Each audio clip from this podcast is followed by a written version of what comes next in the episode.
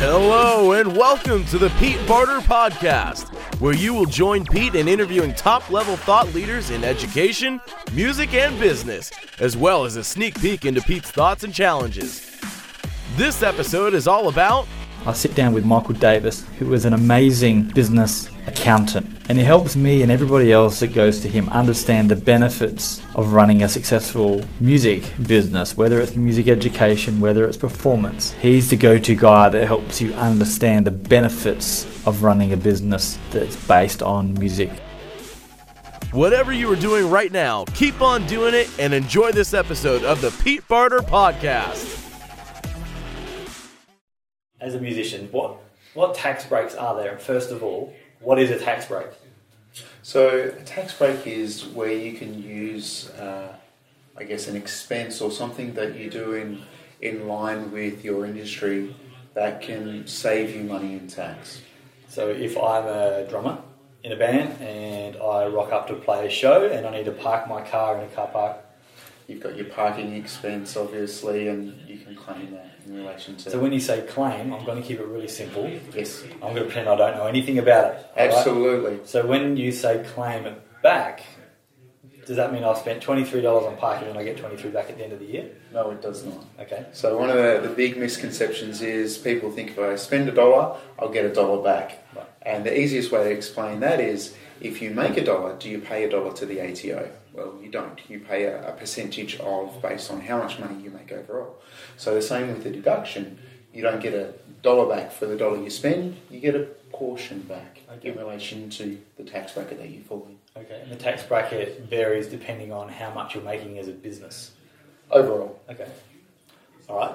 And so, other examples of a tax break um, things I can claim. Let's let's talk about that as a as a musician.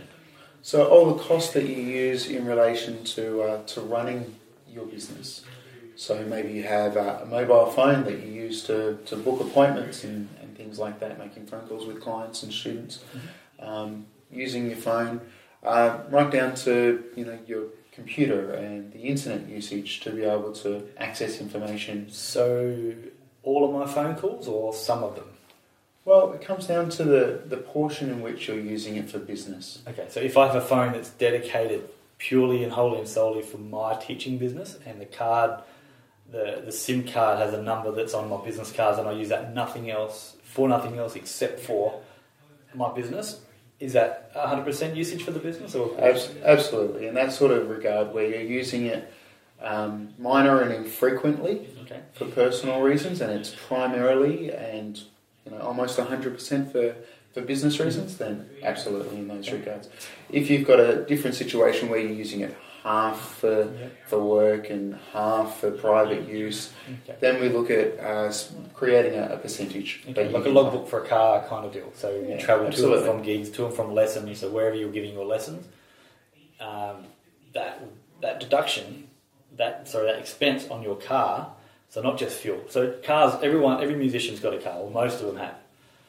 What are the deductions that a car would carry as a Well, there's there's a couple of ways that you can claim for a car, and one of the simplest one is to keep a, a logbook of your, your trips, and based on the travel between your gigs and, and things like that, you can claim the kilometres um, in relation to the, the size of the car that you have, and that's probably one of the easiest ways that you can claim a deduction for a car. so petrol? So all of the elements of the depreciation on the car, the uh, the registration, the insurances, all of that gets packaged into a, a cents per kilometre rate. Okay. Um, if you wanted to be able to claim the actual registration expense itself, if you want to be able to claim the fuel, if you want to be able to claim tyres, repairs, things like that, you need to do a logbook.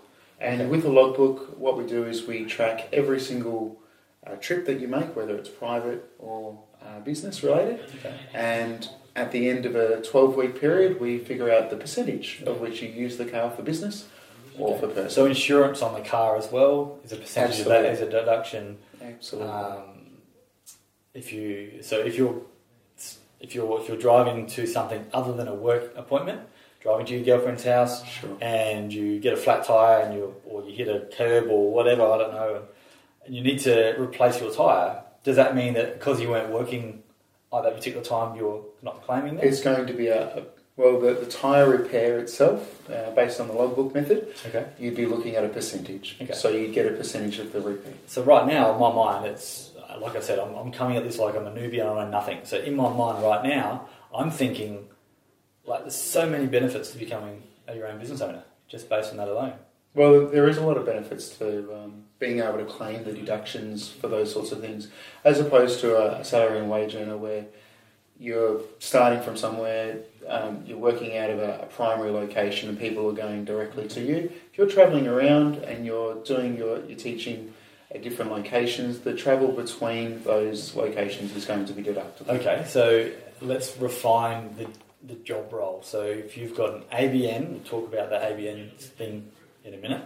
If you've got an ABN or you're running a business as a music educator, but when you go to a gig to perform, that's obviously not you're not educating, you're performing. Sure. So is should the line be broader and say you're a musician, so then you're claiming your gig and claiming your your So- teaching practice.